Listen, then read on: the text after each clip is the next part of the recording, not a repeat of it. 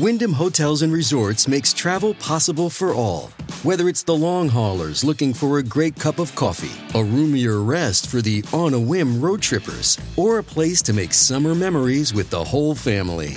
No matter who you are, where you're going, or why, with 24 trusted brands to choose from like La Quinta, Days Inn, and Super 8, your Wyndham is waiting. Get the lowest price at wyndhamhotels.com. Restrictions apply. Visit website for more details.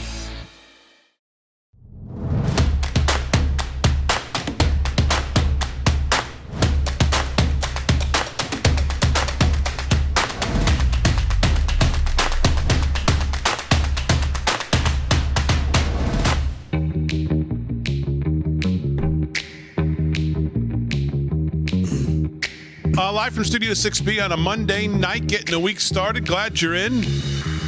Real America's Voice, Dish Network Channel 219, Pluto TV Channel 240, Samsung TV Plus Channel 1029. Of course, streaming on GETTR at uh, Real AM Voice. You can follow Real America's Voice there, and you can follow us at LFS6B. Paul Nolan's here with the news. I like that shirt. How are you? I'm good. I feel pretty snazzy. I got like my, the one underneath it better. There we go. my We the people cooking over here. Uh, Rick Delgado's here. What even is that tonight? A special Monday night edition. Hey, how are you? Why is it a Monday night edition? Uh, because I missed it on Friday because I had a hold up at uh, work and I couldn't get here. And then, uh, of course, tomorrow night is the uh, state of the uh, or, or the dis- disaster of the union address. So uh, I figured I'd get it in tonight. What I missed on Friday. Rick Emirati's going to have sports. Uh, Mr. Emirati, first of all, how are you? I'm great, Big D. How Okay, you that's doing enough. tonight? Second of all, I am launching. Somebody won. Somebody. There he is. I am launching an official Durham-like investigation Oh, good. Get back to us in four years. into the uh, Exactly. into the odds makers because there's now officially something fishy going. And see, Paul's already rubbing his eye, which is the giveaway. Now the beard. See, you see this? There's my first witness. No, Right no now, truth. I got the Oreo Raise your- cookie. no, no truth. Raise your right hand right now and repeat after me. Nah. Exact- D. I will tell what. Paul gives out tips like a canoe. Please, doesn't happen. Come on, man. All right, G. Let me see the updated odds makers um, sheet. Oh, Whoa, la da da da da, do do do do do do. Looking good. Getting some money there, Just Big doing D. Snoop Dogg over there. There we go. Purple Rainmakers scoreboard. Slick Rick, Crazy Town, dollars, guitar, and me with the purple tears. Down four thousand because Slick Rick went oh three and zero this weekend. Three and oh. Yep. I'm like ham and eggs. I'm on a roll. Two, Looking good. two underdogs or three? What was it? I forget. I had uh, two two underdogs, right? Yeah, I was. Yeah, Illinois was a favorite. I think in Uh, the end, or Illinois, yeah, right Illinois. pick 'em or Illinois was a something. pick 'em Yeah. actually last minute, and I got a pick tonight, but you know we could wait a little bit on that. But we have a 9 p.m. tip for uh, a game I want to pick. Real I good saw game. you and uh, I saw you and Nolan out in the hallway. Of course, you have a pick tonight. Sure. Okay. Okay, sure. All right. Give the sports guy some credit. Well, I'm launching a full Durham-like investigation into the two of you. I'll be tailing you. I'll have people watching you, tapping your phones if I can. I'm going to get Hillary Clinton involved, so I can get really down and dirty and figure out what the hell's going on here. Three and zero. It's just I don't know. Well, congratulations, Rick. Thank you, Big D. Uh, Geo friend holding it down as always. Lot. There's so I much to do, get. Can I ask one question on the subject here? Sure.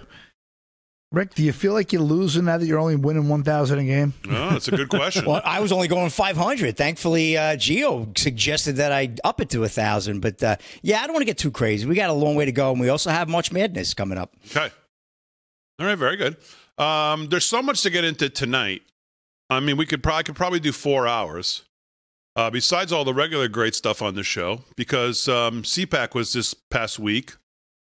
And let me start just by saying this: congratulations to everybody at Real America's Voice, from um, the Zen Master down, and everything they did took over CPAC. They were a huge presence at CPAC. Two huge sets. All of the our people there. Ed Henry was fantastic. Um, David Zere, fantastic. Amanda uh, Head, John Solomon, Karyn Turk with Ed, um, David Oliver. I mean, everybody was just, it was as good as any coverage you'll see. It was the best coverage of CPAC, I'll bet, bar none. And I mean, everybody was just great. Um, everybody. I'm forgetting people too. Um, Heather Mullins was was interviewing people. Ben Bergquam, David Zere was in the hall when when Trump was there. Was uh like Steve Cortes and Eric Greitens, guys like that there at all? Or Eric Greitens was at CPAC. I'm sure Steve Cortes was there with Newsmax. Um, Eric Greitens, of course, running for Senate. He was there. I saw him on with Bannon remotely from CPAC. So I saw Cortes today on with Bannon talking about the financial implications and and and what this is like a almost like an out and out covert currency war right here in the open, something we've really never seen in warfare in the past. But I've been saying all wars are bankers' wars since the beginning of time because they fund both sides and they make interest off the damage and then they make interest in off the loans to rebuild nations and it's like they win no matter what. They're like a couple bookies.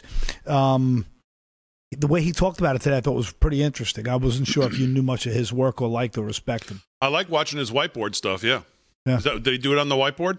No, he didn't do it on the whiteboard. They just had a discussion. I've never seen Cortes do the whiteboard. No, he does stuff. the whiteboard stuff. That's great as well too. Glenn Beck does some good stuff about the history of of, of uh, Russia, Ukraine, Kiev, and all of the since like nineteen. Uh, I'm sorry, nine hundred and eighty, when the first major wars and tug of war started. It's it's pretty fascinating. It takes some time, but it's worth watching. You know, Michael Knowles, our friend Michael Knowles from the Daily Wire. I saw he had a his show today. Some part of it was online, and I happened to catch it. And he said it's the first war in my lifetime between two civilized countries.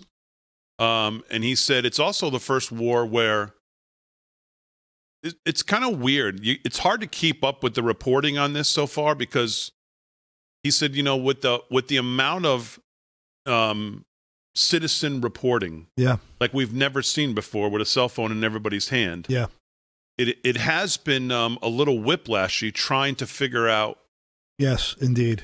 where w- really what's going on. and then between like so many different sources of um uh, I guess I'll call it sorcery of just really bad reporting and irresponsible reporting and actual misinformation on purpose and some of like the the puff pieces and then I, I've seen some side by side clips of um you know a video that even like that Reuters debunked of a miss of a plane getting hit there's just so much going on it's exhausting Raheem Kassam, our own um, Raheem Kassam from the National Pulse, has a piece today about this.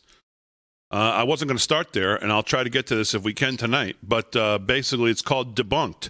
Corporate media's top trending Ukraine stories turn out to be complete fakes, and he goes through a list of them.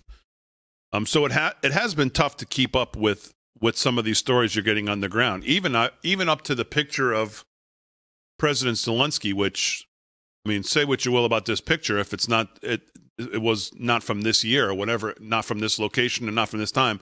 He's obviously acted heroically here uh, in the last in the last week, and the people have, and we continue to root for the people of Ukraine to take out the enemy here. Um, but even the picture that we keep seeing of him, all in, um, all suited up and ready to Yeah. go. It is fatigues. Yeah, it's not. Um, the word is now that that's not from this time. ugh. Yeah, From from, what I understand, time. it was last year. He was visiting the troops, Yeah. and uh, yeah, he, he donned his fatigues to go. Uh, How do know, they hang not with the know that people are going to pick up on this, Rick?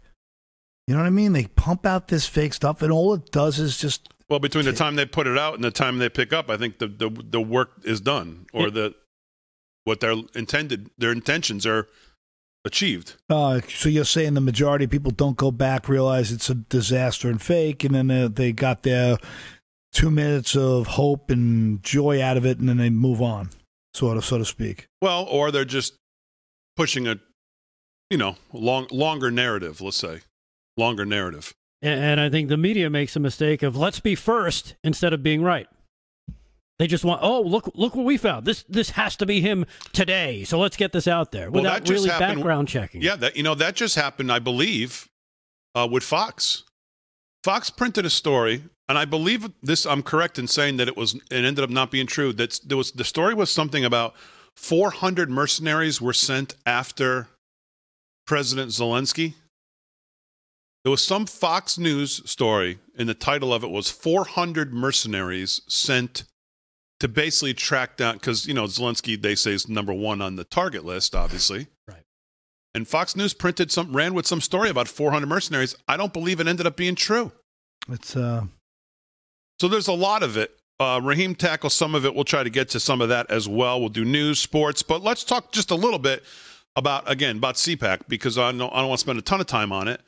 But Re- Real America's Voice, the people, all, all of our people were fantastic. They covered it great, and I thought the president was fantastic uh, in a speech that I believe only only he could really give. Different in some respects than his rally speeches.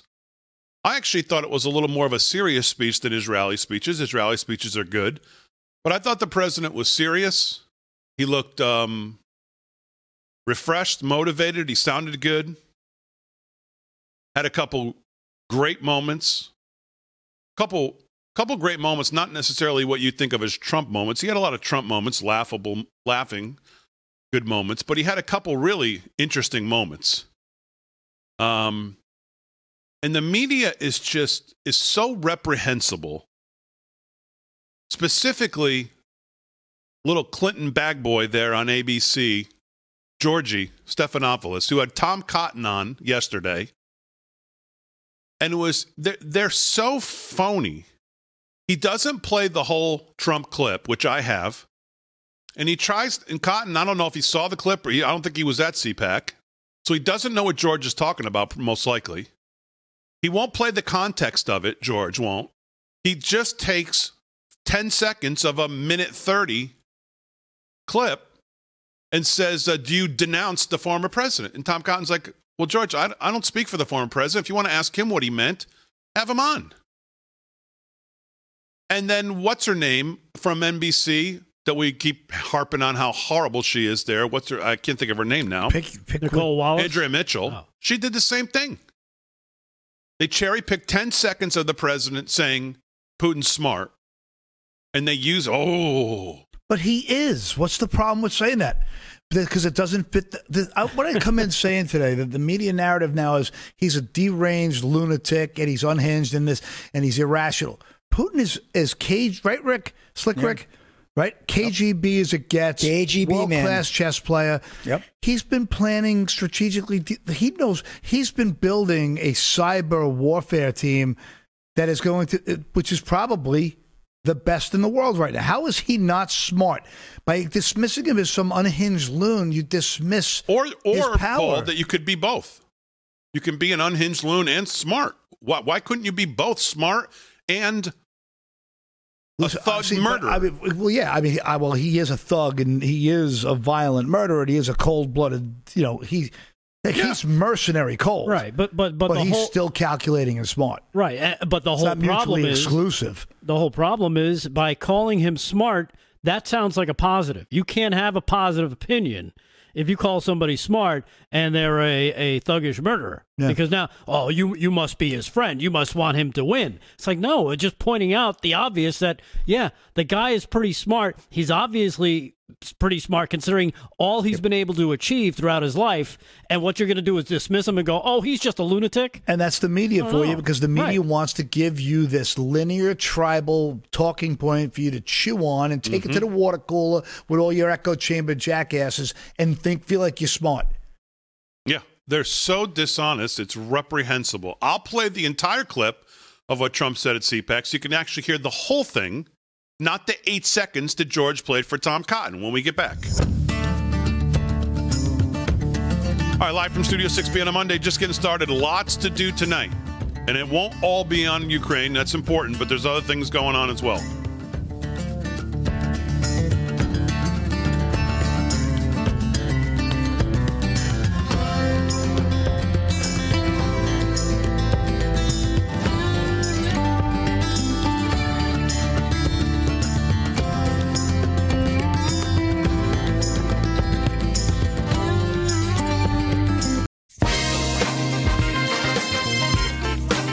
Right, 17 past the hour, live from Studio 6B on a Monday. Real America's Voice. Glad you're in. Lots to do.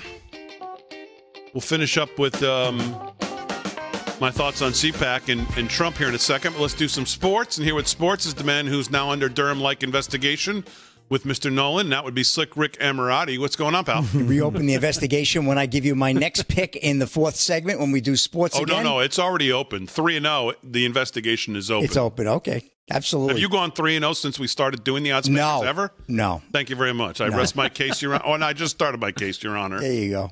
Good luck. You're guilty. I know nothing. Yeah. All Yeah, right. guilty. There we go. I hey, know nothing. After 17 glorious days, it's all wrapped up. The San Antonio Stock Show and Rodeo. We've been talking about that the last two weeks from San Antonio, Texas, AT&T Center. These are all finals, guys. Bareback riding, Kaycee Feild, 91 and a half points on Agent Links, $15,000 to the winner. And Kaycee Feild also picked up the championship for bareback, another 21,000. Big money here. Steer wrestling, JD Struxness, 3.4 seconds, picked up $15,000. And then he picked up another 20,750 as the champ. Team roping. Uh, it was a tie in team roping. Lightning Aguilera and Jonathan Torres tied Reno St- Stoebner and Joseph Harrison, 4.2 seconds. Good score. 12,500 each. And uh, Lightning Aguilera and Jonathan Torres, they picked up the win. Good old Lightning. He's another great team roper. And saddle bronc riding, Stetson Wright, the man, 90 and a half points on Larry Culpepper, 15,000. And you guessed it, Stetson Wright was the champion as well, 25,000. Tie down, Tuf Cooper, 7.2 seconds, picked up 15 grand, and another 19.5 on top of that as the champ. And uh, last, we got the barrel racing, Hailey Kinsel. She's a fantastic barrel racer, that young lady, 13.76 seconds. That's a great score. 15,000. She picked up the championship as well. Kelly walks out, uh, Hailey walks out with 39 G's. Not bad. Bull riding, last but not least, Sage Kimzey, 92 points on Old Sun, 16,000, and then picked up another 28,500 as the champion. Not too bad, guys. Not too bad at all. And uh, little golf over the weekend. With Augusta on his mind, Straka rallies to win the Honda Classic. Palm Beach Gardens, Florida. AP report: Sepp Straka is going back to Georgia in a few weeks. He's headed. Uh, he, he's is to his first Masters after pulling off a huge comeback to win the Honda Classic. Straka down by five shots entering the final round.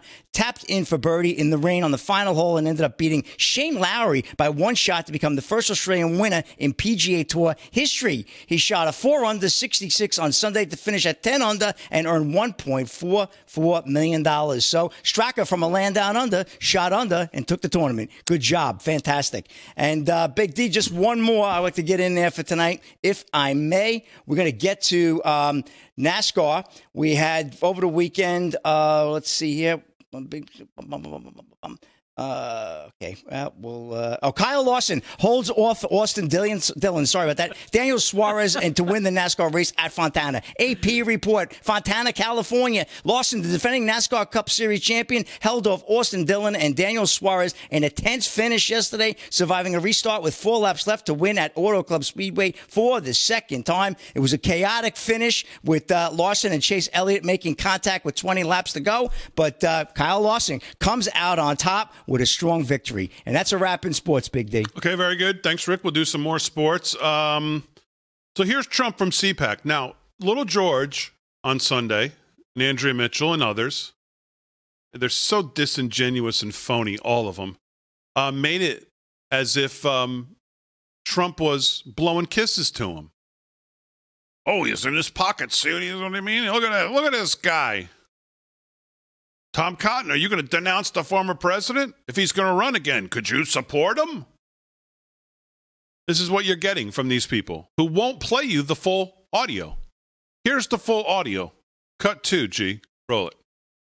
I have no doubt that President Putin made his decision to ruthlessly attack Ukraine only after watching the pathetic withdrawal from Afghanistan, where the military was taken out first, our soldiers were killed, and American hostages plus $85 billion worth of the finest equipment anywhere in the world were left behind. Yesterday, reporters asked me if I thought President Putin was smart. I said, Of course he's smart, to which I was greeted with, Oh, that's such a terrible thing to say. I'd like to tell the truth. Yes, he's smart. The NATO nations, and indeed the world, as he looks over what's happening strategically with no repercussions or threats whatsoever, they're not so smart. They're looking the opposite of smart. If you take over Ukraine, we're going to sanction you, they say. Sanction? Well, that's a pretty weak statement. Putin is saying, oh, they're going to sanction me. They sanctioned me for the last 25 years. You mean I can take over a whole country and they're going to sanction me? You mean they're not going to blow us to pieces, at least psychologically? The problem is not that Putin is smart, which of course he's smart, but the real problem is that our leaders are dumb. Dumb. I like that one. So Okay, dumb. s- just hold it for one second. So that's the first. Ha- that's about seventy percent of it. He's a little more left here, but that's what he played. All George played was, uh, of course, Putin is smart, and you look at our leaders; they're dumb. That's all he played. He played those seven seconds, and then turned to Tom Cotton and said, "You don't believe this? Can you support this guy? He is, Putin's in his back pocket." Does that sound like someone who's Putin's in his back pocket? No, it sounds like somebody looks to look at a fight Putin. Looks like someone who's asking our guys to fight an adversary, but have respect for him in the process. Like you're gonna walk into a boxing ring with Mike Tyson and not respect his, you know, his defensive system. For God's sakes, you have to respect your opponent no matter what. Your enemy. Yeah. Go ahead, finish it, G.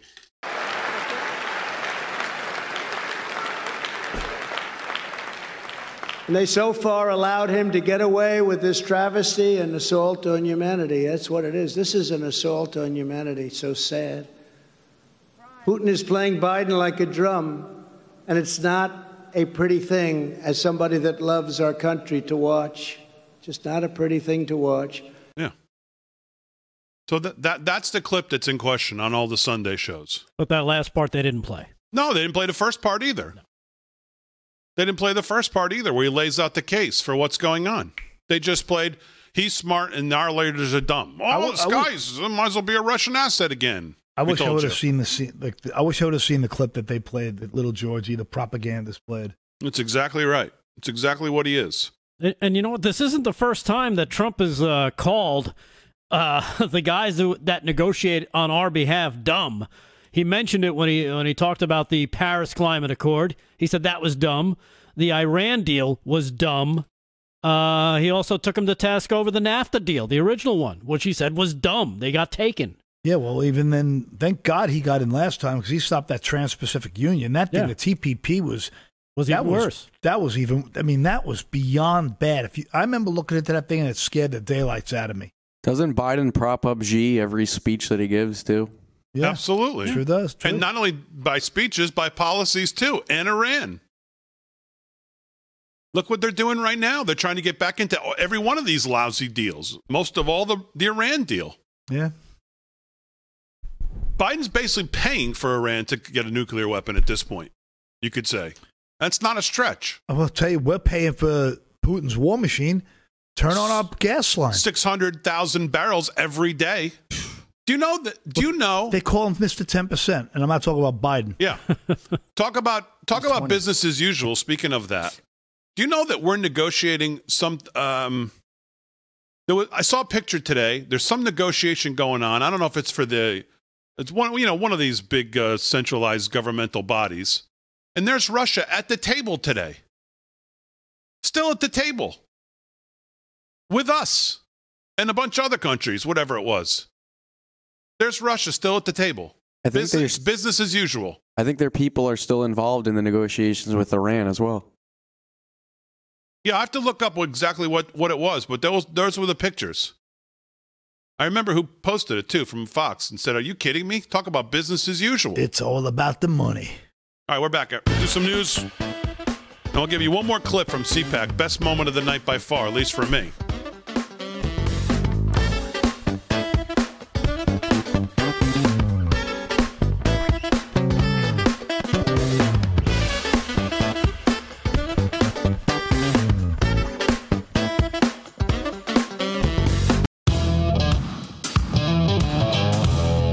Minutes past the hour, live from Studio 6B on a Monday. It's going to be a great week.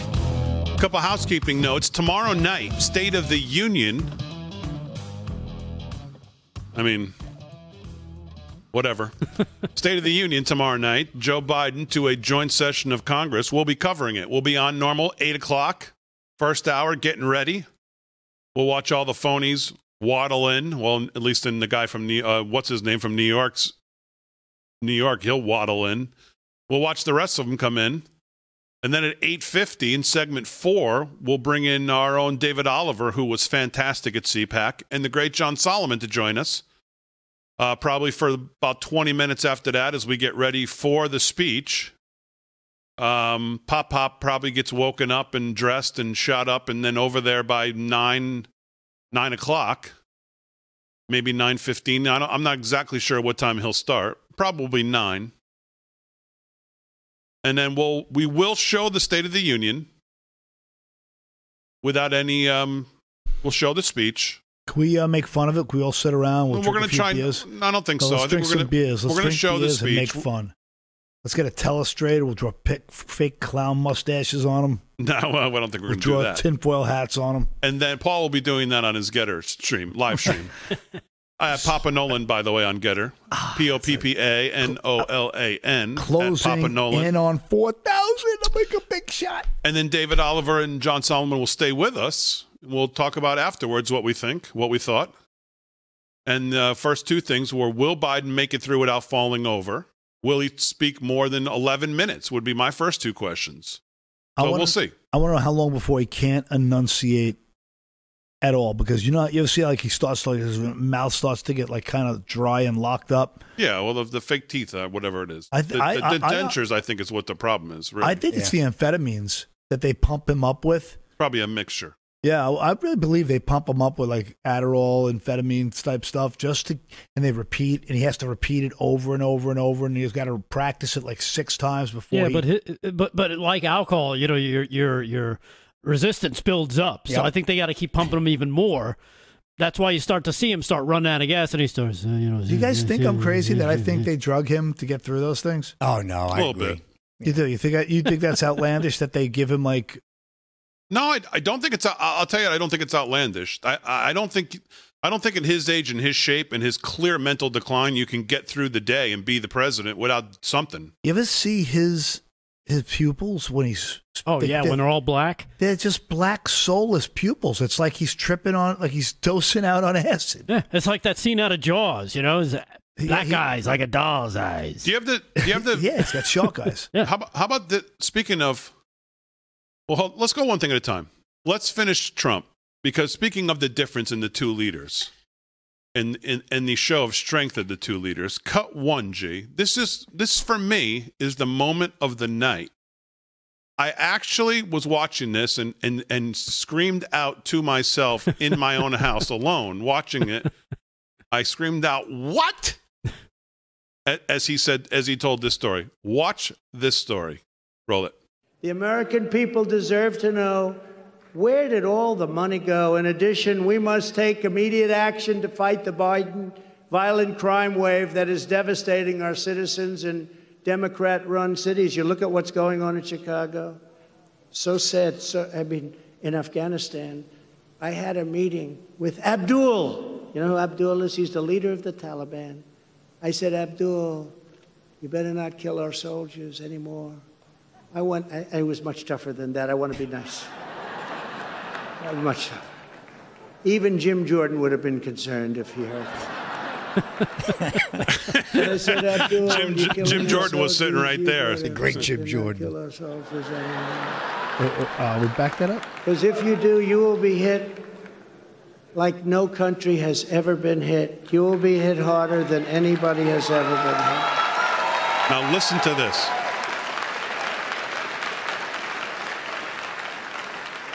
And he said, Mr. President, but why? He actually called me Your Excellency. I don't know. Do you think he calls Biden Your Excellency? How about you? He goes, But why Your Excellency, Mr. President? Do you send me a picture of my house?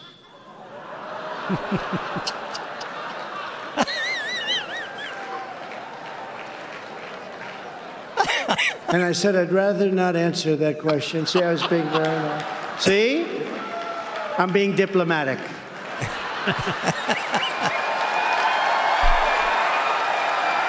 it's true, he said. He sent the guy a picture of his own house and said, okay, let's negotiate now. Knows how to talk to them. Now that, That's going to a knife fight with a bazooka. yeah. Pretty much. Oh. Now juxtapose that. Please don't show me Biden right now. I'm in a good mood. Where, where's time. the Iraq? I don't know. Okay, cut six. Please don't. Uh, uh, juxtapose that strength Please. to the arrival today. Roll that. It's like Benny Hill. That's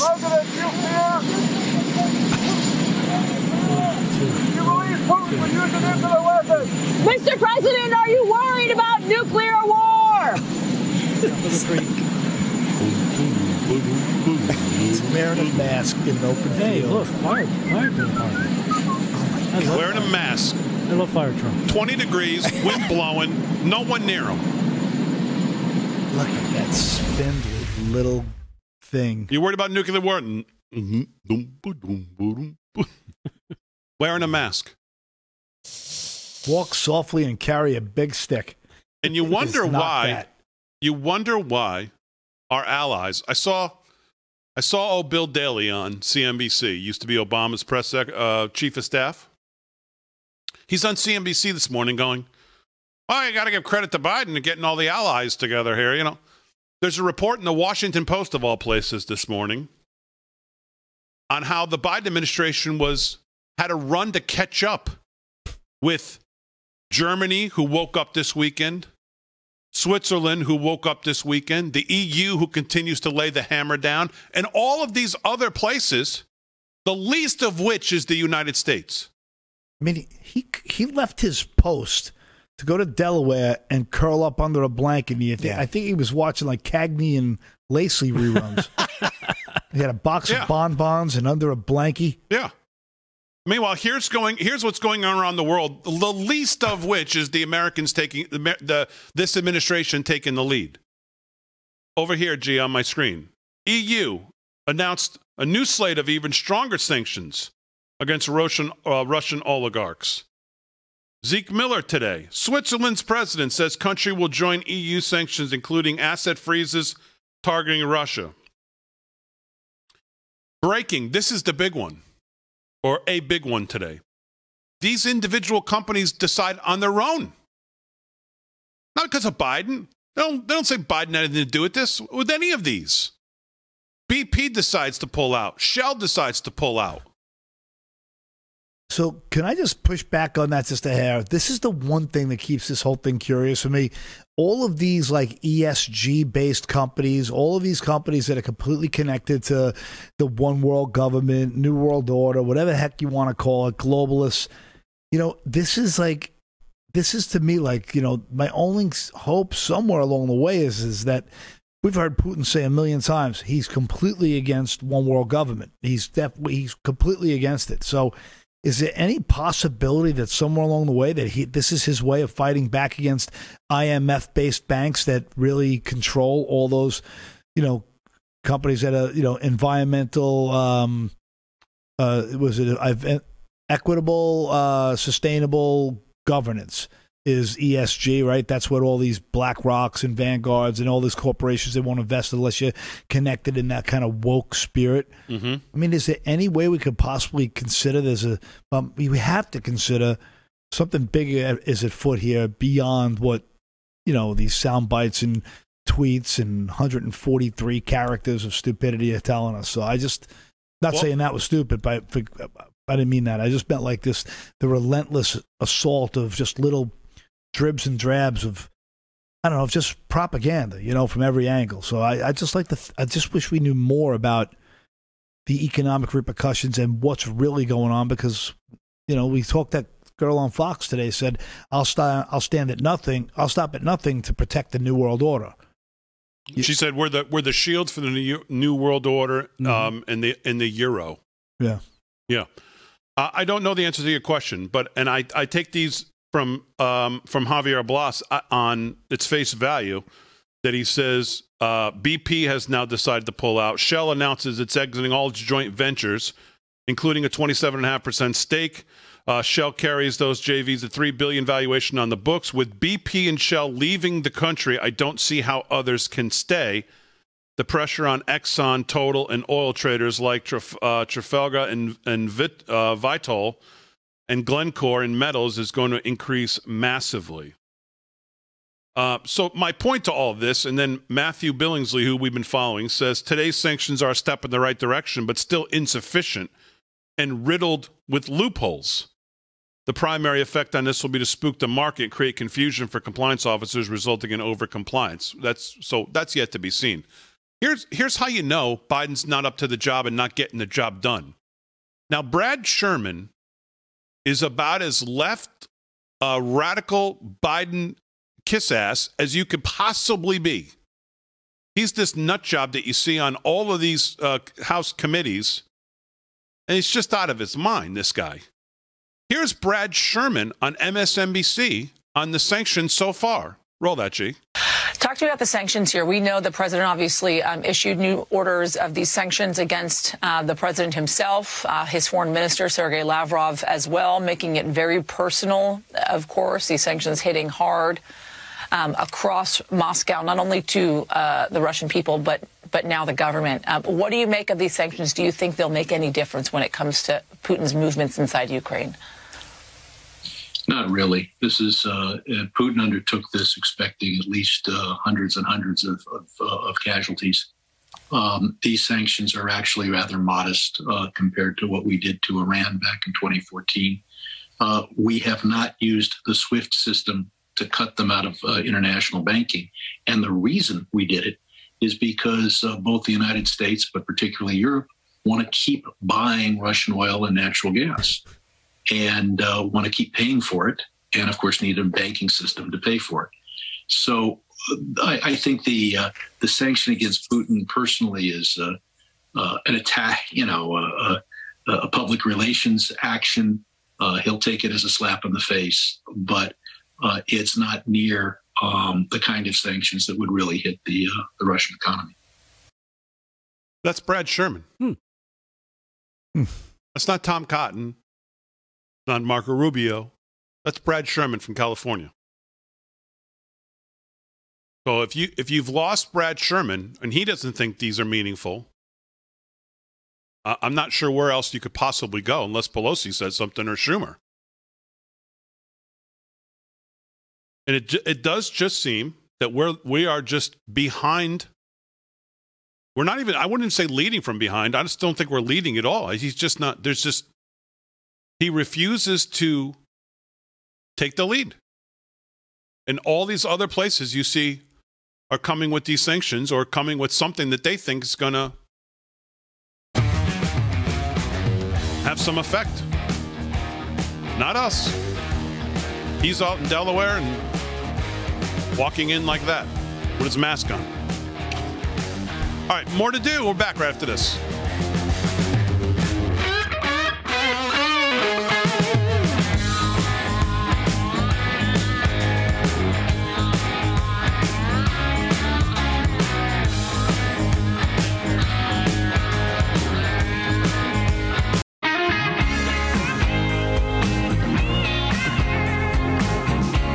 Live from Studio 6B on a uh, on a Tuesday night. Oh man, I'm so jacked up over the Rangers fans telling, uh, giving the governor a in-house poll. Let's see it one more time, G. Throw it up there. Tonight, we'd like to salute Governor Kathy Hochul, the first female governor of New York State. governor Hochul began her career in public service. Hey, was this posted by Lee Zeldin? Area served in Congress and was twice Referees don't even get booed that much. You know that? The referees don't even get that kind of booing. A champion of women's rights and leader of the great state of New York. Please welcome Governor Kathy Hochul. Oh God, I love that. Explain that to your That might be the best clip I've ever seen. All right, speaking of sports, no, he's not the Rangers game, and if he was, he wouldn't get booed like that. I can tell you that. Uh, Slick Rick, Rick Emirati, what's going on, pal? All right, Big D. Well, here's, here's a little bit more news, and thanks in part to the governor. Unvaccinated Yankees Mets can't play in home games under current New York City rules. Zach Wasink, Yard Barker. It was learned last week that, as things stand today, MLB players who aren't considered fully vaccinated against COVID 19 cannot travel to Canada for road games against the Toronto Blue Jays per Canadian government guidelines. Stefan Bondy and Dennis Young of the New York Daily News reported today that players on the New York Yankees and New York Mets not fully vaccinated against COVID 19 would not be eligible to play at home games today due to New York City's private sector employer mandate that prevents all star guard Kyrie Irving from featuring uh, for the Brooklyn Nets in contests held at Barclays Center and Madison Square Garden. The Nets were fined 50000 on Monday for allowing Irving, uh, who isn't vaccinated, to enter the locker room considered a workplace environment. So, because of these workplace environment uh, guidelines and, and and you know protocols, Big D, they can't go into the locker rooms. And uh, rumor has it, Aaron Judge, they asked him about his vaccination status, and he didn't say too much. But I have a feeling he's not vaxxed, so he may not be able to play home games for Rick's New York Yankees. So, Rick, how do you feel about that? Uh, well, you know what? He, if he doesn't want to get the uh, the jab, he shouldn't get the jab. But it's the dumbest, dumbest thing. You, you, you I mean, we talked about it last night with Kevin Durant calling out, uh, calling out the mayor of New York City over over the Kyrie Irving situation, where he's allowed to go to the game. So Aaron Judge could go to the game, sit there and watch the game. But if he were to step on the field, oh my goodness, uh, uh, somebody's gonna die. Yep. Give it a rest. Unbelievable. It's so the that's dumbest because they, it's, it has nothing to do with science. It's all about you disobeyed me, and now I'm going to punish you for disobeying. Is that Rick's cut, G, you telling me about, or am I supposed to call it? Okay, so here we go. G says we have some kind of a cut on this, uh, Rick. Cut Oh. whatever you said, G. Roll it. right. things are getting a little confusing, you know? Like, for example, okay, right here in New York City, Mayor Eric Adams has lifted the rule that you have to be vaccinated to attend indoor events, okay? That's gone. But there is still a rule that you have to be vaccinated to go to your workplace. So if someone's job is at an indoor event, they can't go to work, but they can show up to work to watch their colleagues do their thing. yeah, which is exactly what happened this weekend. A big matchup at Barclays Center with the Nets taking on the Knicks, but Kyrie Irving, who's ineligible to play in the city for failing to comply with the vaccine mandate for city workers, he might have stolen the show. He attended the game as a fan and watched his Nets win from the sidelines. He paid for a ticket, just like a regular person. Yeah, guys, I, I, don't care like how COVID compliant you are. Like this makes zero sense. Can we agree on that? Can we? What? So Kyrie can go inside, not wear a mask, even hug a teammate, but he cannot play. Yeah. I don't get it. Why? Does the ball have a weak immune system? What's going on? I mean, it's crazy. Just think about it. Just think about it. Kyrie can't play, but he can sit in the stands, right, like a fan. And then, as a fan, what happens if he gets picked to take the half-court shot to win the car? Can he do that? What are those rules? How does it work? And you know the funny thing about Kyrie being in All the right, G, stands we, we is get that the, this is we get the one idea. We time- get the idea. So Kyrie uh, has put up Crazy. 51 points tonight too against Orlando, but he's on the road. He's down in Disneyland, so, you know Disney World, I should say. So check that. All right, And- Big and D. Real, real quick, last part of this because Mets and Yankees they play in outdoor stadiums, Correct. So aren't they outside? Isn't that, isn't that? Uh, it's not inside. It's not an indoor workplace, is it? Well, they have to go into the locker room, Rick. That's the Dressed in the bullpen. What do I? No, wait a minute. You always say to me, "Are you trying to make good sense of something here, Rick? Are you trying to like come come to a common sense Absolutely not. No, Absolutely not. Can't do No. that. I this. think it's stupid. I think we have a team out on Long Island called the uh, Long Island Ducks. Maybe we should have Fauci p- throw out the first pitch for them. See how we can flatten the curve. Oh, oh, Fau- yeah, Fauci. I, I remember, Where's he kind of remember him. Yeah. Yeah, he ducked out. He's uh, haven't seen much of him lately. No, sir. Convenient. Conveniently disappeared. Interesting. yep. That's a rapid sports Big D. Back right, to you. Very good, Slick Rick. Thanks. Let's do some news uh, here with Rick Delgado. News is brought to you by 7cells.com. 7cells.com. Use our code LFS6B at checkout for 10% off. What's going on? All right. Well, uh, President Joe Biden has lost again. This time, Sarah Bloom Raskin has withdrawn the nomination to the Fed board. Uh, Raskin withdrew her nomination one day after West Virginia Democratic Senator Joe Manchin said he would not vote for vote to confirm her. Sources familiar with the uh, with the matter said. Former deputy uh, Deputy Secretary of the Treasury Raskin's nomination was controversial to begin with. Her far left views drew opposition from Republicans and more than 20 state financial officers. Sources familiar with the confirmation process told the Washington Post, NBC, and CNN that Raskin withdrew her nomination after it became clear she would not have enough support in the Senate. President Joe Biden then released a statement on Raskin's decision to withdraw her nomination, and he said this I am grateful for Sarah's service to our country and her willingness to serve again. Not a joke. And I look forward to her continued contributions to our country, he wrote, and claimed that her nomination had broad, uh, broad support, even though she didn't get broad support. So there you have it. Um, we won't have a lunatic elected to the board right now. We'll see if he tries to sneak somebody else in. Okay. Let's see what else is going on. Well, Jussie Smollett.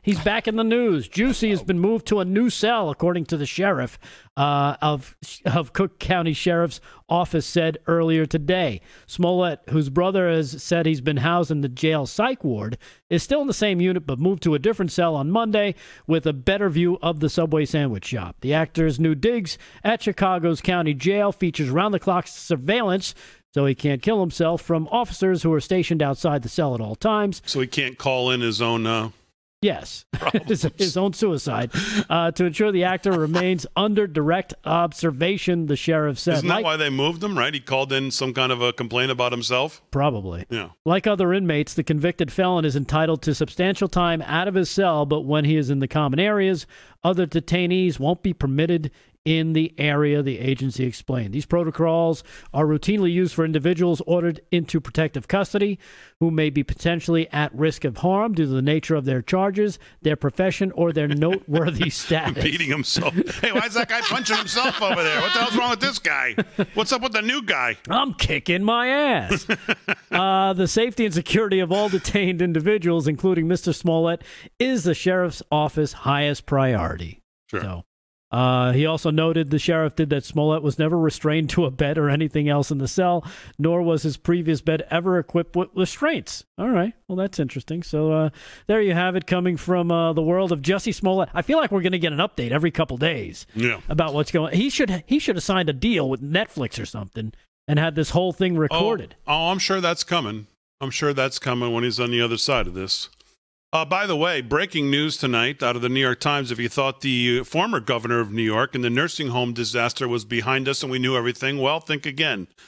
Uh, the New York Times tonight, the administration of former Governor Andrew Cuomo failed to publicly account for the deaths of now about 4,100 additional nursing home residents in New York during the pandemic, according to a new audit that was released today by the state comptroller. Oops. So another 4,100 people killed by the former governor of New York. And then he lied and hid. All right, hour two coming up. Live from Studio 6B on a Tuesday.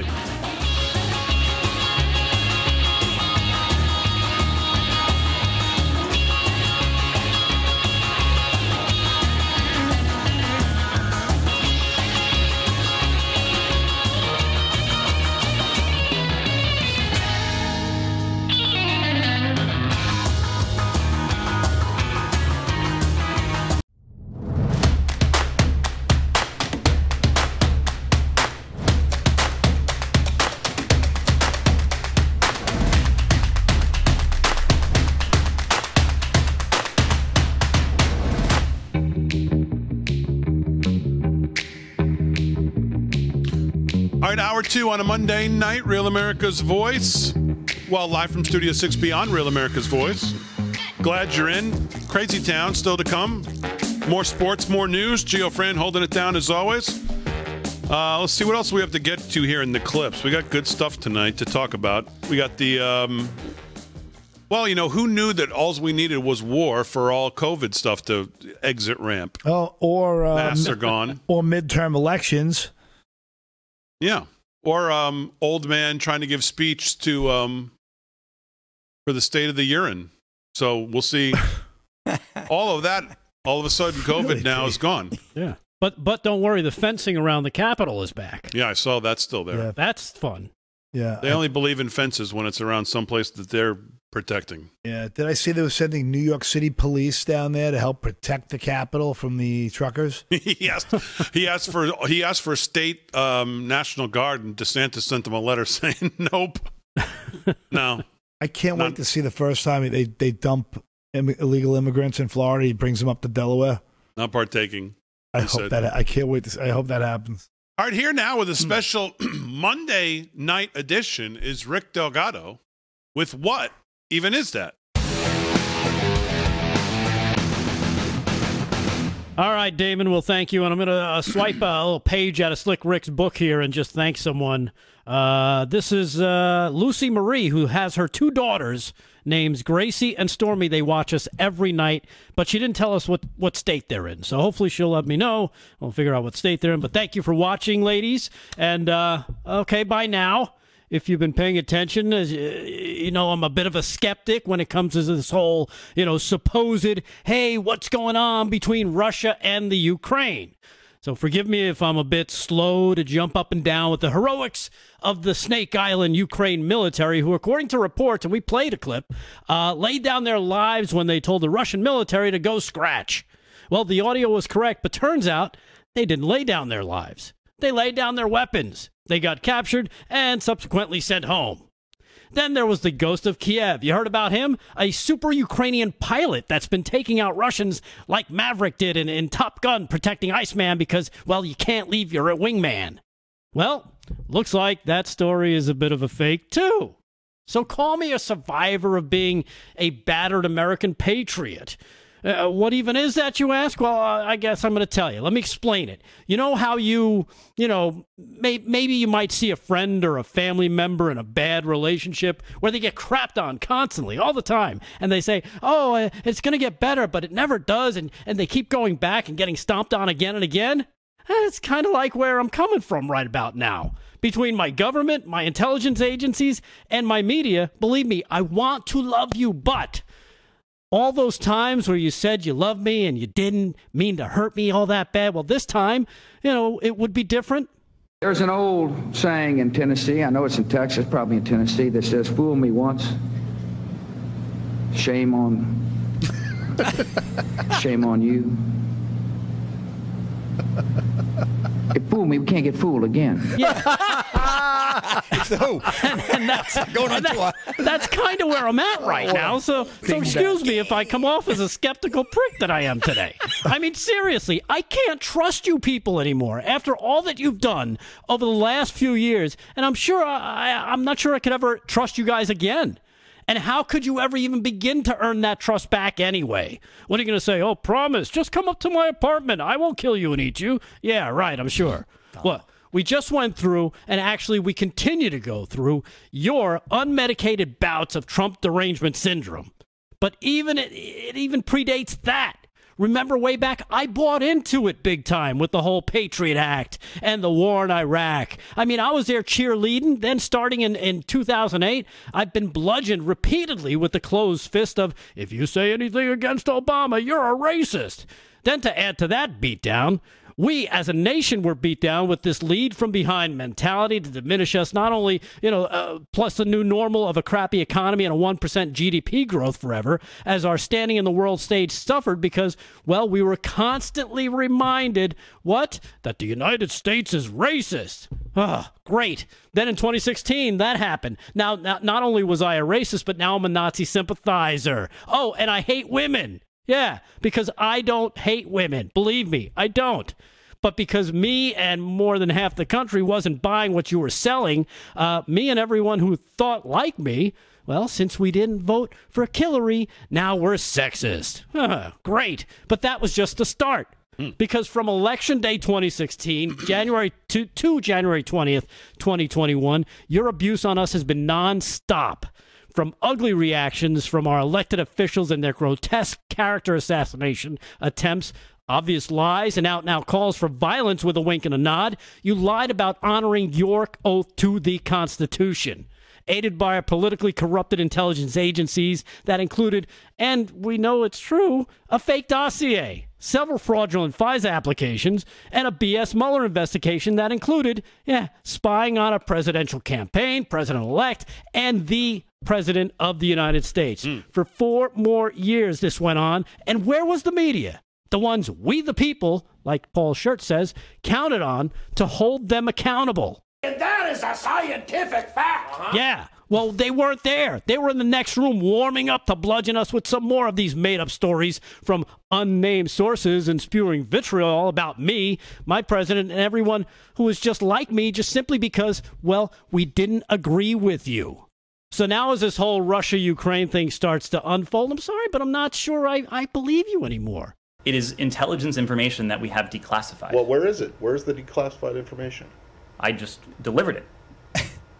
No, you made a series of allegations and would statements. you would you like us to print out the topper because you will see a transcript of this briefing that you can print out for That- yourself. That's not evidence, Ned. That's you saying it. That's not evidence. I'm sorry. Right. Exactly. And after watching some of this footage on another network, uh, reporters that look silly standing there with helmets on and flak jackets saying bombs are going off, but you can't hear it, see it, and the cameraman doesn't even react to it, well, it kind of reminds me of this. You know, what happens when you think the cameras aren't on and no one is watching. Oops. Then to see this reported as an embedded reporter from CNN. Look at For more troops to come, and you can see these are Russian forces. You can tell they're Russian. I've spoken to them already. You can tell they're Russian. They've got that orange and black band to identify them as Russian forces. Oh, I've the- spoken the- to the, the commander on the ground there within the past few minutes, and he said they are now in control. Yeah, so so the armband is key, and of course they got there in their blue Toyota Camry. Awesome. Kind of reminds me of Bill Murray crossing the Russian border in stripes. Anyhow, I'm sorry if I come off jaded and negative, but I'm sorry the government, the intel agencies, and media, it's your fault that I don't trust you. Damon, back to you. Okay. Rick, um, Rick Delgado with what even is that? You know what? And a lot of that I agree with. Yeah, you know, for me, they it's the boys cried wolf over and over and over. We have, you know, you know, they I hear about the state-run media in Russia and the propaganda that comes from from our mm-hmm. propagandists here on on on on CBS, which is you know, I mean, the corporate structure of that alone is just comical. Who owns it? And, and then I hear about the corporate-run media, the state-run media in in Ukraine, and that can't be trusted. And I and I find myself just laughing. What's the difference?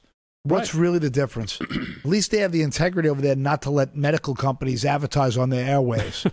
but you know, we're one of two countries in the world that you get a three-minute infomercial. If you're watching Hallmark Channel, visiting your mom, and it comes on, you'll see a three-minute infomercial on why my mom now needs, uh, you know, Zolestra of uh, Venom. It'll be one of the, and the side effects are, are 29 seconds long. Right. Because there's no, they don't care about anything other than the buck and and and the propaganda and what corporately aligns. So it's the same thing. It's state-run propaganda everywhere you go, and it's a different BS story after another story, and it's just so exhausting. Is really what it comes down to. Yeah, uh, I told Rick this before, just to be candid. I'm not a huge fan of. Um, I'm not a huge fan of denigrating what these reporters are doing on the ground, putting themselves, whether you think they're in danger or not.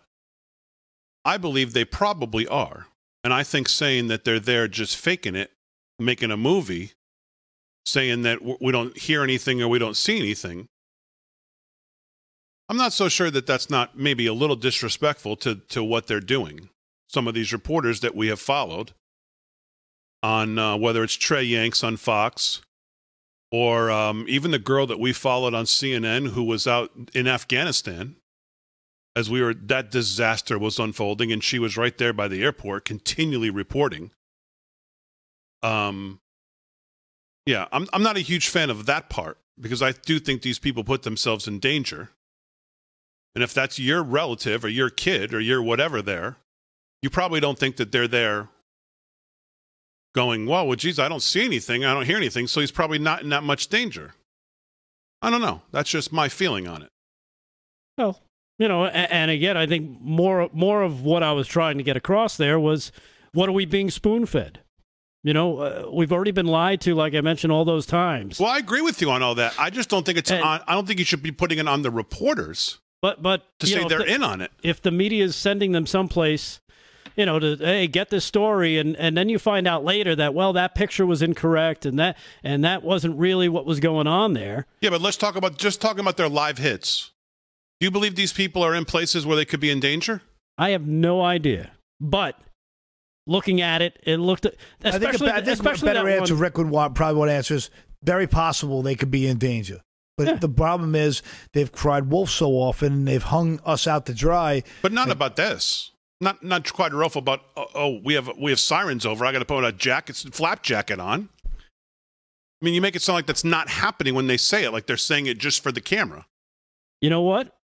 That that has happened in the past where where reporters have done things just for the cameras. I mean, oh my goodness, look oh, look at all this water coming in. They're sitting in a canoe and somebody walks by. It's ankle deep water. Uh, again, I mean- I, and I'm not sure that's apples and apples, but I hear what you're saying.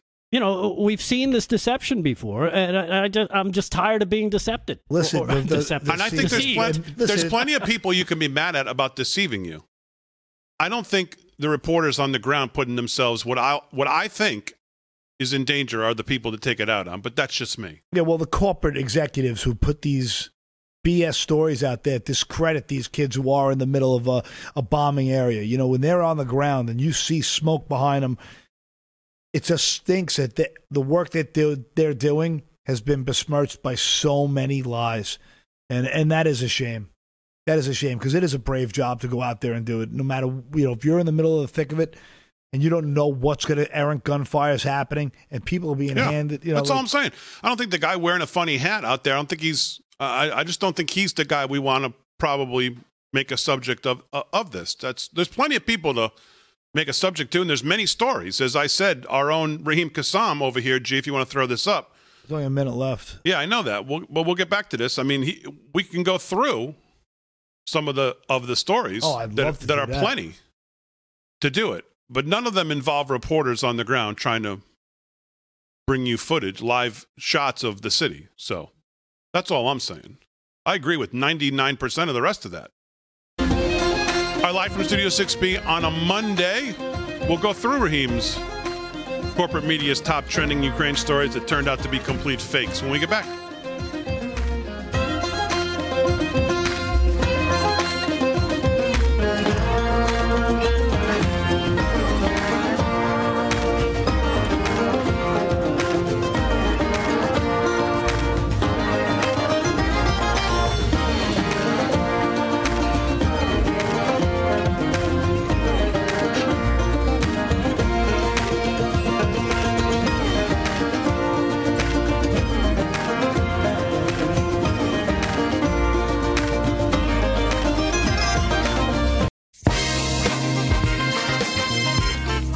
17 past the hour, live from Studio 6B on a Monday night. We'll do some more news and sports.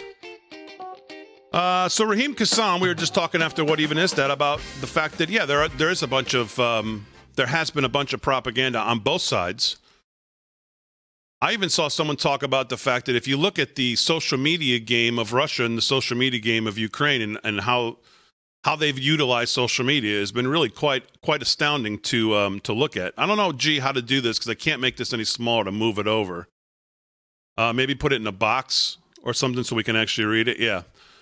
So Raheem went through because obviously a lot of people have been noticing a lot of the same things.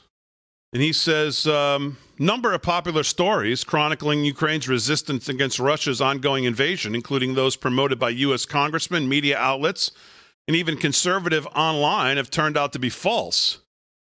Despite garnering millions of shares and likes, the viral fake stories come amidst social media platforms rolling out robust fact checking operations often used to swiftly censor stories counter to establishment narratives or critical of the Democratic Party. These programs, however, have routinely failed to flag the following stories with false as false with the same tenacity. Uh, the Snake Island martyrs, and this is a story that you just Rick just referenced in his "What even is that?" This, of course, is the story of 13 Ukrainian border guards stationed on the country's Snake Island, located in the Black Sea, were quickly alleged to have been killed by Russian forces at the onset of Russia's invasion. Audio recordings of what was allegedly their final moment went viral as they said, Go F yourself. 13 Ukrainians, the country's president Volodymyr Zelensky, said they died heroically. He later promised to recognize each soldier with the title of Hero of Ukraine. Days later, however, the Ukraine Navy revealed that the guards had actually been taken captive by their Russian occupiers and were still alive. Number two, Rick also mentioned this the Ghost of Kiev. Video of a Ukrainian fighter pilot dubbed the Ghost of Kiev showed a jet supposedly shooting down multiple Russian fighters, causing several casualties. Social media users were quick to champion the pilot as a hero, despite the video actually tracing its origins to a video game. Is this the one you were talking about? Yeah. Yeah. The video was created with the 2008 game Digital Combat Simulator. Yep.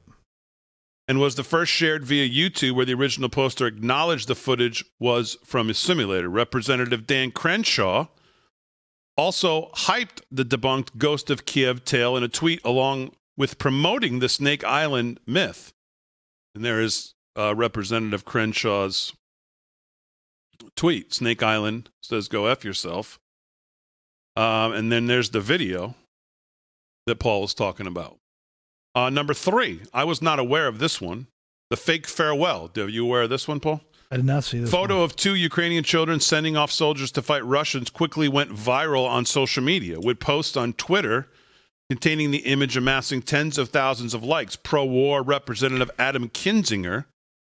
By the way, Adam Kinzinger basically called for war the other day Yeah. on Twitter, saying that the U.S. should get involved with installing a no fly zone. All these chicken hawks. So brave. In reality, the dramatic image actually traces its roots over half a decade back to Ukraine in 2016. Has appeared in several news stories since then. There's Kinzinger. Of course, he couldn't probably tweet it out fast enough. And then he calls for a no. He calls for America to in, install a no-fly zone, which is basically puts us at war, as even Jen Psaki acknowledged today, out in front of the White House with NBC. Uh, story number four. I don't. I'm not aware of this one either. It's an airsoft gun. The story of former Miss uh, Grand Ukraine Anastasia Lena joining Ukraine's military to fight against Russia also turned out to be false, despite amassing thousands of likes and shares across social media platforms. While the photo of Lena is one of her recent Instagram posts, where she expressed support for Ukraine against Russian forces, the gun in the popular picture is actually an airsoft rifle. And there she is. And originally, this was the side by side of her as all dolled up as Miss from the pageant. And then this was the picture that was next to her glam picture, was this one. And I guess um, he's saying that that is obviously not not true. And then number five, straight from the big screen, literally clips of Ukrainian soldiers kissing their loved ones goodbye as they supposedly left to fight Russia, also quickly went viral except the footage, which is al- always which has already garnered thousands of likes, come of 2017 film, "The War of Chimeras." So this, and then he links to the footage. So there's no shortage of uh, anonymous imposters. Number six, a video created by the notorious hacker group Anonymous threatened to launch massive cyber attacks and empty the bank accounts of Russian citizens who refused to protest Putin in a minute long video circulating across social media platforms. On March 3rd, 2022, all money will be debited from your bank accounts and transferred in favor of the armed forces of Ukraine. Ukraine's Minister of Digital Transformation, however, admitted the video wasn't actually created by Anonymous. And he says the plethora of false stories in such a short period of time serves as a reminder about vigilance in reporting and fact checking. National Pulse is committed to reporting the truth 100% of the time. So there you go. Disgusting. It's exhausting. It's disgusting. It's and it comes from every angle, and that's just a fraction of it. I, I I don't even know what to say at this point. Now we got the same talking heads who now are upset at Trump for saying Putin was smart. Were the ones who were saying that Putin's a mastermind for rigging our elections. So he was smart then when he was evil, but now he's smart. I can't keep up with the the BS. I just can't keep up with the hypocritical nonsense that just spins in the wind. I mean, they just weren't they telling us that that he was the, the mastermind behind the the the the rigged of rigging of the 2016 election. Now he's the idiot, right? Now he's a just an evil, demented moron. But wh- which way is it, guys? Pick Yeah. something. All right, we'll do some more news. Uh, let's do some sports and hear what that is at Slick Rick uh, at Slick Rick Sports on GETTR. Rick Emirati, what's going on, pal? All right, Big D. Well, we got to go back to the rodeo from the weekend. The La Fiesta de los Vaqueros, Tucson, Arizona. Sounds Tucson delicious. Rodeo Grounds. Yes. That's it. Um, all around cowboy. I'm sure you guys want to know. Seth Hall picked up two grand. He was in the tie down and team roping, which is usually where the uh, all around cowboys are in the rodeo that I usually see. But in bareback riding, we had Orin Larsen, 90 and a half points on. Pendleton Whiskey's South Suds, 1600 bucks. Steer wrestling, JD Struxness, 4.6 seconds. Uh, we have Saddle Bronc, Brody Cress, 92 points on Neutrina's Killer Beats. Good score. Tie down, Garrett Jacobs, 8.8 seconds. Barrel racing, Steely Steiner, 17.23 seconds. And bull riding, Trey Kimzey, 84 points on Wolf of Wall Street. That's a good one for now. And uh, total payoff on that rodeo, $37,000. Uh, we And also, we have the. Uh, very interesting story out of the Ukraine that's going on right now uh, with the uh, former boxing champions and also heavyweight champion Alexander Usyk joins Territorial Defense Battalion in Ukraine. This is from Mike Coppinger of ESPN. The Olympic gold medalist is the latest boxer to take up arms in Ukraine. Usyk's longtime friend Vasily Lomachenko, uh, number eight in the world right now, also joined the Territorial Defense Battalion along with Vitaly Klitschko and um, his brother Vladimir. You got to realize, guys, Usyk is the reigning heavyweight champion, WBO, WBA, WIBF. Most of you know Tyson Fury, who is the WBC. He is going to be the big challenger. And here he is in the middle of war. It's incredible. A heavyweight champion of the world. I think Muhammad Ali, he missed out on Vietnam, but this guy, he's in the trenches, Big D. It's really some story. Well, Klit- wasn't Klitschko a big political figure in the Yeah, he 2014 Mayor, mayor of Kiev. Kiev. Uh, he's the mayor of Kiev. He's Uh, currently the mayor. Yeah, of currently Kyiv. the mayor yeah, of Kiev. I, I remember him having a big role in the 2014 uprising, where you know when the I guess the second color revolution or the Maidan revolution um, was. I remember him having a big role. I wish I could remember better. My memory's not, not what it used to be. N- none of those is. All right, That's we'll do. wrap. Is that all for sports? That's a wrap. Yeah, we got to go to break. All right, we'll do some more sports when we wrap up the show. No more news with Paul coming up. Crazy Town coming up as well. Jill, Kamala, and Joe celebrate Black History Month. That's coming up.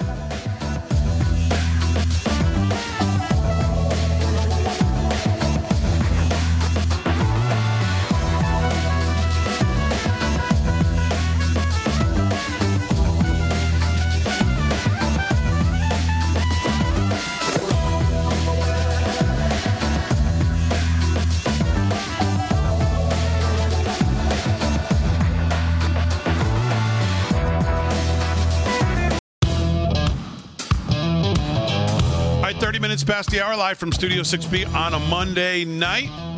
Paul Nolan's here with the news. Rick Delgado did what even is that? Rick Emirati's got sports. Gio Fran holding it down as always. A couple other things I want to get to before we get to Crazy Town.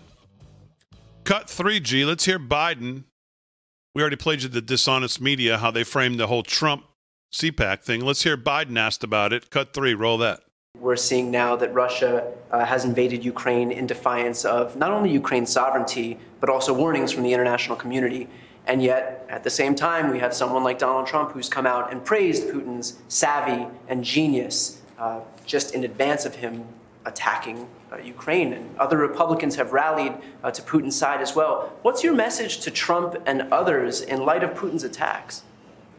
Well, I think uh, I put as much stock in Trump saying that Putin's a genius as I do when he called himself a stable genius. There you go.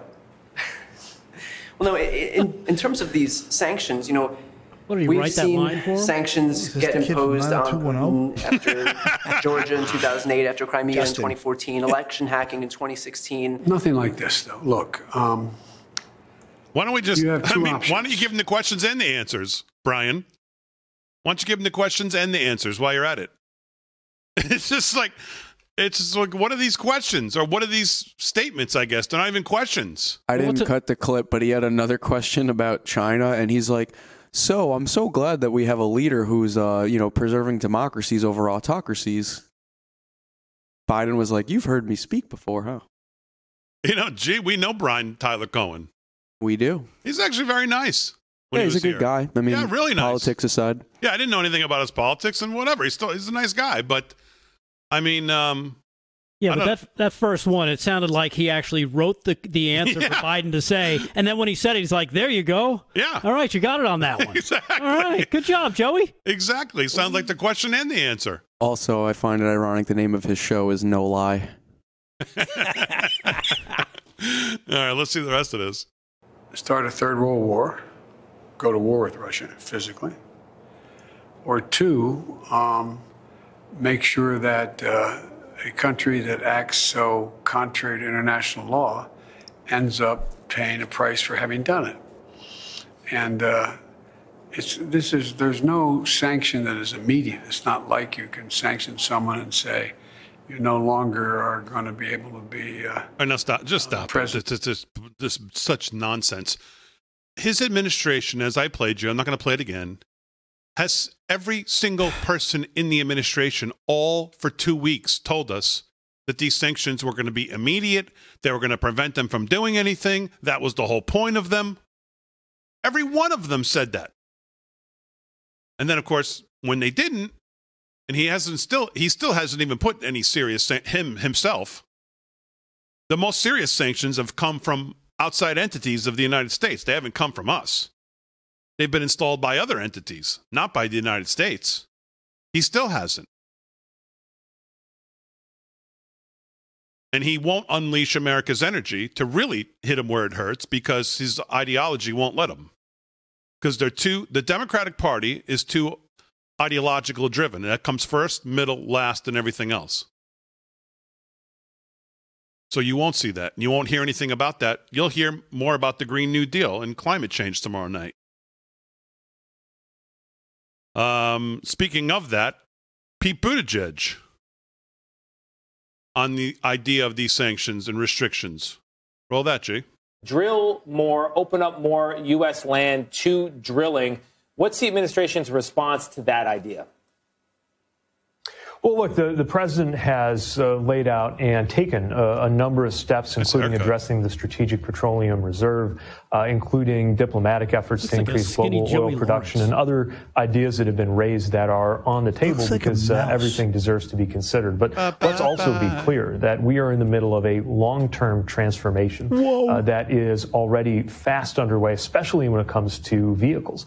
Uh, making electric vehicles more affordable for Americans, something that the president has proposed and is hoping Congress will pass. Uh, for example, under the president's proposal, uh, those pickup trucks that started about $40,000 uh, would have their prices actually down to the high 20s with the tax incentives we're proposing, would allow more Americans to capture the fuel savings that you get. We don't know from year to year what will happen in the ups and downs of the global No. oil markets, nice but we right do know now. that you are You better in off office. financially uh, and less subject to, to maintenance and repair issues. If you own uh, one of these vehicles, we want them to be American made electric vehicles, creating American jobs on American soil. And that's going to continue to be a policy priority for this department and administration, even as we're acting to provide more short term relief. You know, we have a like in New York and Pennsylvania alone, we have enough gas there to export to the whole world. We could be an independent, you know, energy producer, a superpower. We could stop these wars instantly. It would Yep. just be over in a split second. Open the Keystone Pipeline, cut the nonsense, stop your Green Deal BS. It's all about your corporate BS interest because all you're trying to do is drive the market into your little box where you have all your money invested in these products, and now we're all the victim of your BS nonsensical agenda that you've paid every academia to to pump out these incredible stories of doom and gloom, how we're all dead if we don't stop using fossil fuels, and Mother Nature will shake us off like a flea like like she's always done and this this endless lie it just it just sickens me when we could stop these wars in a in a dead in its tracks if we're energy independent Oh yeah, and you know what we could also do? We could also get rid of some of that trillions of debt. Give our our, our, our currency a few bucks worth of value, so some of the money we save, has some. These people don't care. They they they're looking to siphon off every dollar of your labor, off the sweat of your back. Your whole life, you're a slave to them, and that's all there is to it. Mm, amen. Uh, Crazy Town time, G. I know it's a long one. Uh, Jill, Kamala, and Joe celebrate Black History Month. Let's go.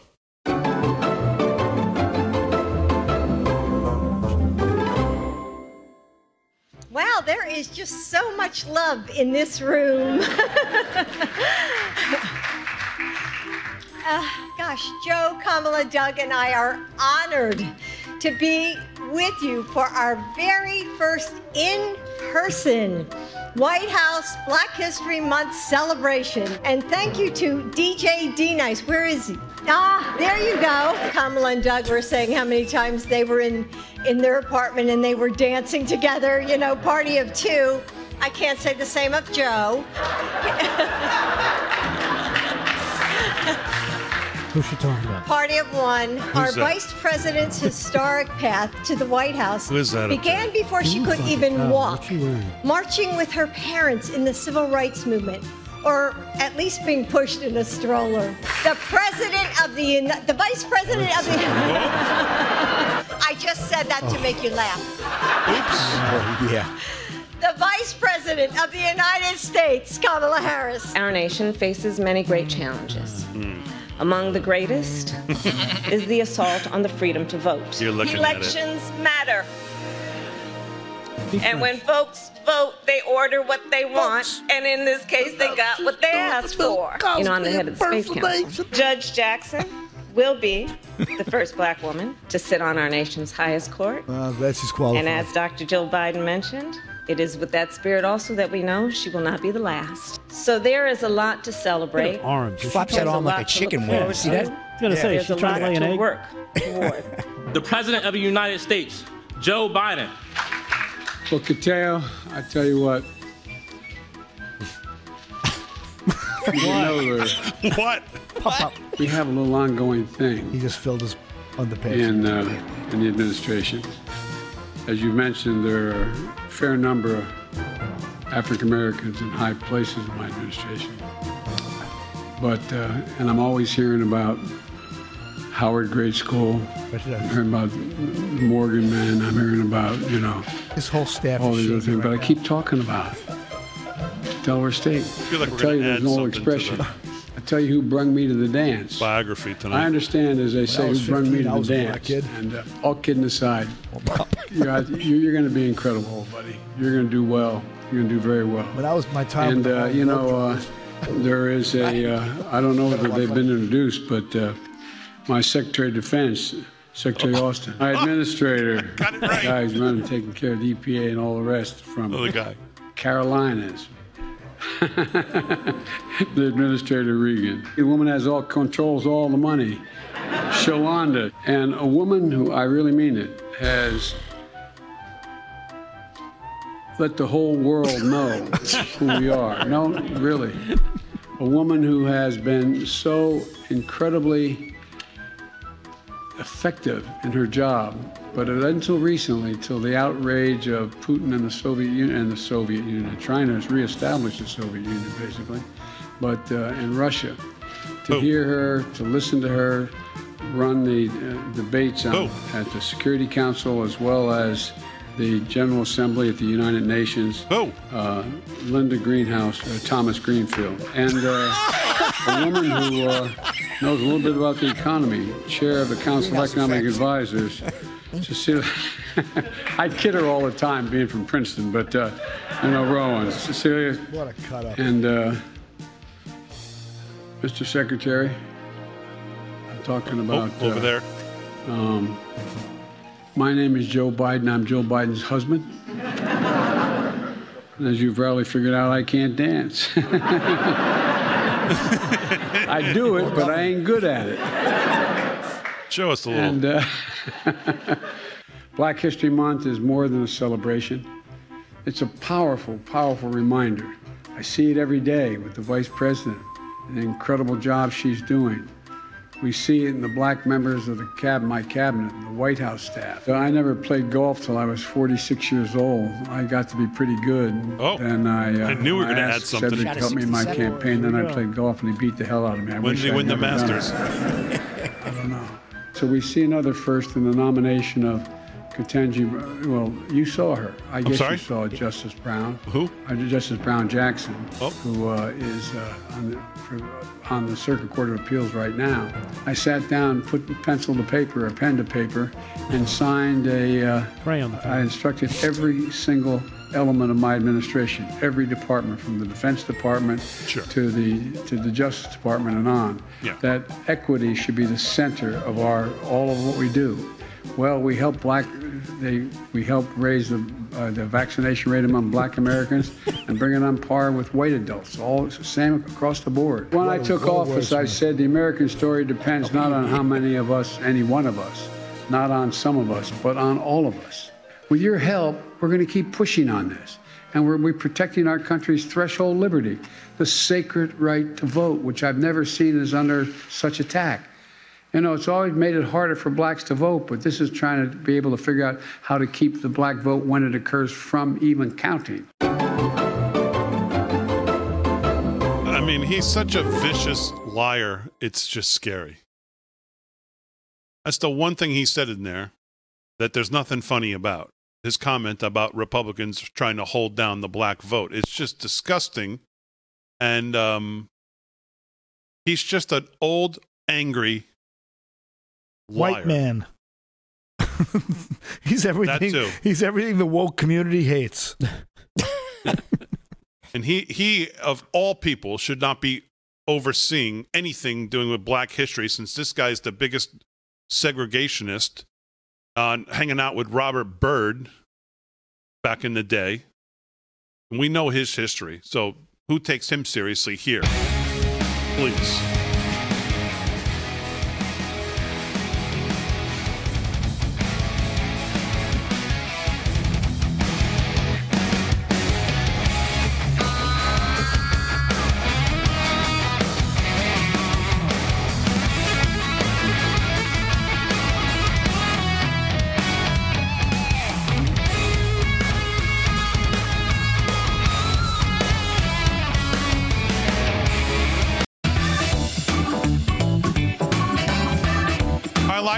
Six B thirteen to the hour. Hey, gee, what's the update on Truth Social? President was speaking about it on Saturday. I believe uh, we're 404,000. Uh, you sure you um, want to know? Oh no! Did we get it? We got an email from him. Yeah, I, I don't know if this is right, but this is what they sent me. Four hundred four thousand nine hundred ninety nine. I'm Woo! catching up. What were we originally? Uh, that was your first. That was the first number. you 404 304. My number hasn't changed either. How did 600 people get back in front of us? 690 people. And 90 people. Dude, I went from 505,000 to 425. I am jamming. You went from what? I, I gained 80,000 places. And we lost about the same. All right, I need another full scale Durham like investigation Yeah, I into think what's all going those. on Uh, here. I think all those people that jumped ahead of you are Russian colluders. Oh, colluders. This is not good. Going the wrong way. This is not good. I'm Well, gonna have maybe to. we just don't understand the number system. Well, what's there not to understand? G going up can't be good. I can understand that. Maybe it's like golf. The higher number is. Oh wait, no, it doesn't work. Yeah, that doesn't work. No, no, it just screams loserville. How come my number hasn't changed one bit? Seven hundred sixty-four thousand four hundred and sixty. because there's nowhere else to go up. There, Paul. Well, uh, Oh, let's just man. see. Talk, talk we're not about the ultimate Paul idea tomorrow. for marketing. Like this is like putting a red velvet rope out in front of your club when nine people are inside, but thirty people are stuck out. yeah, I don't know. I don't know. I'm, I don't know. I'm, I'm gonna have to. I don't know what to do. This just just doesn't look good for me gonna have to or for the the, show. Just look like a loser. Gonna slip the bouncer at 20. Meanwhile, I go on. I'm watching CPAC this weekend. There's Ben Berkwam. I'm on Truth Social. I see Heather Mullins. there. I'm on Truth Social. Dr. Gina, John Truth Social. What are we doing? We're going up. 404,000. We're going up. We're going the wrong way. Maybe that's maybe that's the people that are following you. no, no, it's not. No, it's you not. said you keep getting notifications, That- that so maybe a- that's a good thing. That, well, no, they're all they're all emojis of the middle finger. Oh, when I check them, I don't know. It's just not good. It's not good. Well, your Nets got walloped tonight over there, D. They lost Maybe- 130 to like 17 or something. Well, Ben Simmons must have missed some threes. Maybe that is truth social, Damon. It's Maybe they're just giving you the truth about Loserville. That's where I belong. Yeah. So, all right, whatever. Uh, let's do some news and we'll do some sports. Wrap it up here. Here's Paul Nolan with the news. Of course, you can follow Paul on GETTR right now. Maybe someday you can follow him on Truth Social as well. But at Poppa Nolan, soon. P O P P A N O L A N on GETTR. Let's get those numbers up there for Poppa Nolan on GETTR. Go follow him. Yeah. Uh, yeah. Paul and, Nolan- uh, I'm close to 4,000. Whoever's the 4,000th follower, I'm Will going to buy him a Tesla. very, very nice. I just followed You're- you. I think I want my Tesla. You're learning the game. You're learning the game. Very good. And- Or uh, how about this? Right. If, if you don't follow me, I'm going to club this baby seal. God, I saw that movie. Uh, was- Oh, it was it's been there. great. The commercial. Uh, news is brought to you by our friends at 7cells.com. Use our code LFS6B for 10% off. Take charge of your health. Get that early treatment pack so you have it because this thing's not going away, and God knows what else they're going to unleash on us. Uh, what else is going in the news, Paul? Well, uh, uh, Bill Barr, uh, Attorney General, turned on uh, President Trump, saying he lacks temperament of a leader. In a new book, former Attorney General Bill Barr says President Trump has shown he's neither the temperament nor persuasive powers of a leader that the Republican Party should look forward to other candidates. Former Attorney General also said we need leaders not only capable of fighting and punching, but also persuading and attracting leaders who can frame and advocate for an uplifting vision of what it means to be uh, in a shared American citizenship. Um, the book is titled uh, One Damn Thing After Another, and he uh, details the decaying of Barr and Trump's relationship during the COVID 19 pandemic. Uh, when Barr dis- departed uh, his post in December 20, he appeared he had a relatively amicable departure, despite having told the Associated Press and the Justice Department he had found no evidence of widespread voter fraud. In his resignation letter, Barr wrote, in a complimentary fashion of Trump's time in office, the emphasis of those feelings seemed to have shifted over time. I guess when you're trying to sell a book, start flinging mud. Um, I got to be honest here. This is a tough one for me because I, you know, Bill Barr. I had nothing but praise for Bill Barr. I thought he was. Uh, this is a tough one for me Remember, I was on the fence with him. I told you he was in there for the Bush regime, and he's been a lifelong politician. He's just another sheep in wolf's clothing. Remember, I, I said it. And I yeah, got, I don't know if I, but I still don't. I don't know. I can't get there with him. I, I, I don't, just can't. But I'm disappointed in this story. I just can't look. I mean, he said ultimately it was the Trump's stolen elections claims that led to the rioting on Capitol Hill. That's what bothers me. I, I did not think, from what I heard, Trump incited violence in a legal sense. Incitement has legal definition, and Trump's statements would not fit that definition in any American court. But he did believe that his rhetoric was what uh, what did start the whole thing. That's Uh, nons- nonsense. I I I find it uh, like you know, look, the Bushes, the Clintons, these neocons, they just all they were was about globalism. They were about nation building. They were about you know just bombing away and and then you know they had us all waving on flags, driving on pickups. I mean, heck, I was just I almost bought a cowboy hat and you know in in 2004. You know what I mean? Yeah, Like it, it, it was Team USA cheerleading. Woo! Yeah, Yeah, let's go. Let's called- let's go. You know, kill some some terrorists. yeah, you know I would look like Hopalong Quesadich over here. Um, Yeah.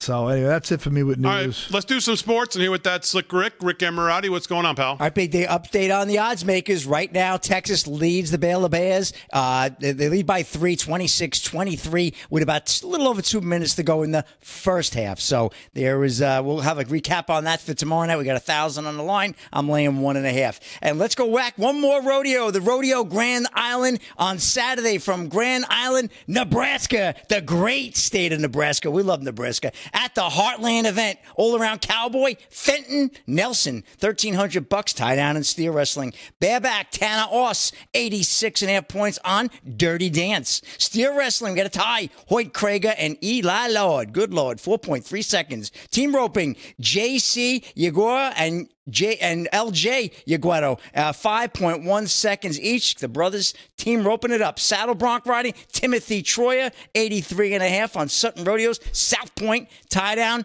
Cody McCartney, nine and a half points. And barrel racing, Nikki Hansen with a crazy 13.18 second score. I don't care how short that track is. That's a damn good score. And bull riding, we had a tie. Tim Bingham on the shot in the dark and Trey Kimzey on Stone Cold, 87 and a half points each. Total payout on that rodeo, $74,000. Nadal beats Norrie in Acapulco for his 91st career title. Acapulco, Texas, uh, Texas, Acapulco, Mexico. Associated uh, Press report. Rafael Nadal said earlier in the week that he wasn't aware of his career statistics. Now you might want to have a look at them. The 35 year old Spaniard defeated Cameron Norrie 6-4, 6-4 to win the Mexican Open uh, and extends his career best start to 15 and 0 as he won the 91st ATP title. And who's won the most of all? Believe it or not, my favorite tennis player of all time, the great Jimmy Connors. He's unbelievable. He has 109 all time tournament wins, and Roger Federer is in second with 103. Big D. We got time for uh, anything else, or uh, we, we're down to the end, Big D? Oh, you got 30 seconds if you got something for 30 seconds. Uh, let's see. We got uh, International Olympic Committee calls for Russia's uh, exclusion from sporting events. A little late, the IOC comes in, Yeah. but the International Olympic Committee is asking for uh, other major sports organizations around the world to ban Russia and uh, Belarus uh, amid Russian invasion of Ukraine. This has been going on. I understand the uh, FIFA, the uh, Fed- uh, Football Federation, they've banned Russia. Russia's going to have more bans than a deodorant section in a Walmart. So that's it for that. And uh, let's see what else. And then uh, we heard that uh, Derek Jeter is stepping down as the Marlins CEO. Yeah. That was earlier today as well, Big D. So, uh, that's a wrap in sports, though. All right, very good. Remember, tomorrow night, 8 p.m., uh, State of the Union coverage right here, Real America's Voice. The great John Solomon, David Oliver joins us. We'll watch the State of the Union, and we'll be here for post coverage as well, right here on Real America's Voice. As always, we salute our military, active and active police, firefighters, first responders, EMTs, everybody on the front lines protecting us. Thanks everybody on the show. Thanks G. Thanks Fran. Most of all, thank you, the live from Studio 6B audience. We'll see you tomorrow night, State of the Union, 8 p.m. right here. Real America's Voice. We'll see you then.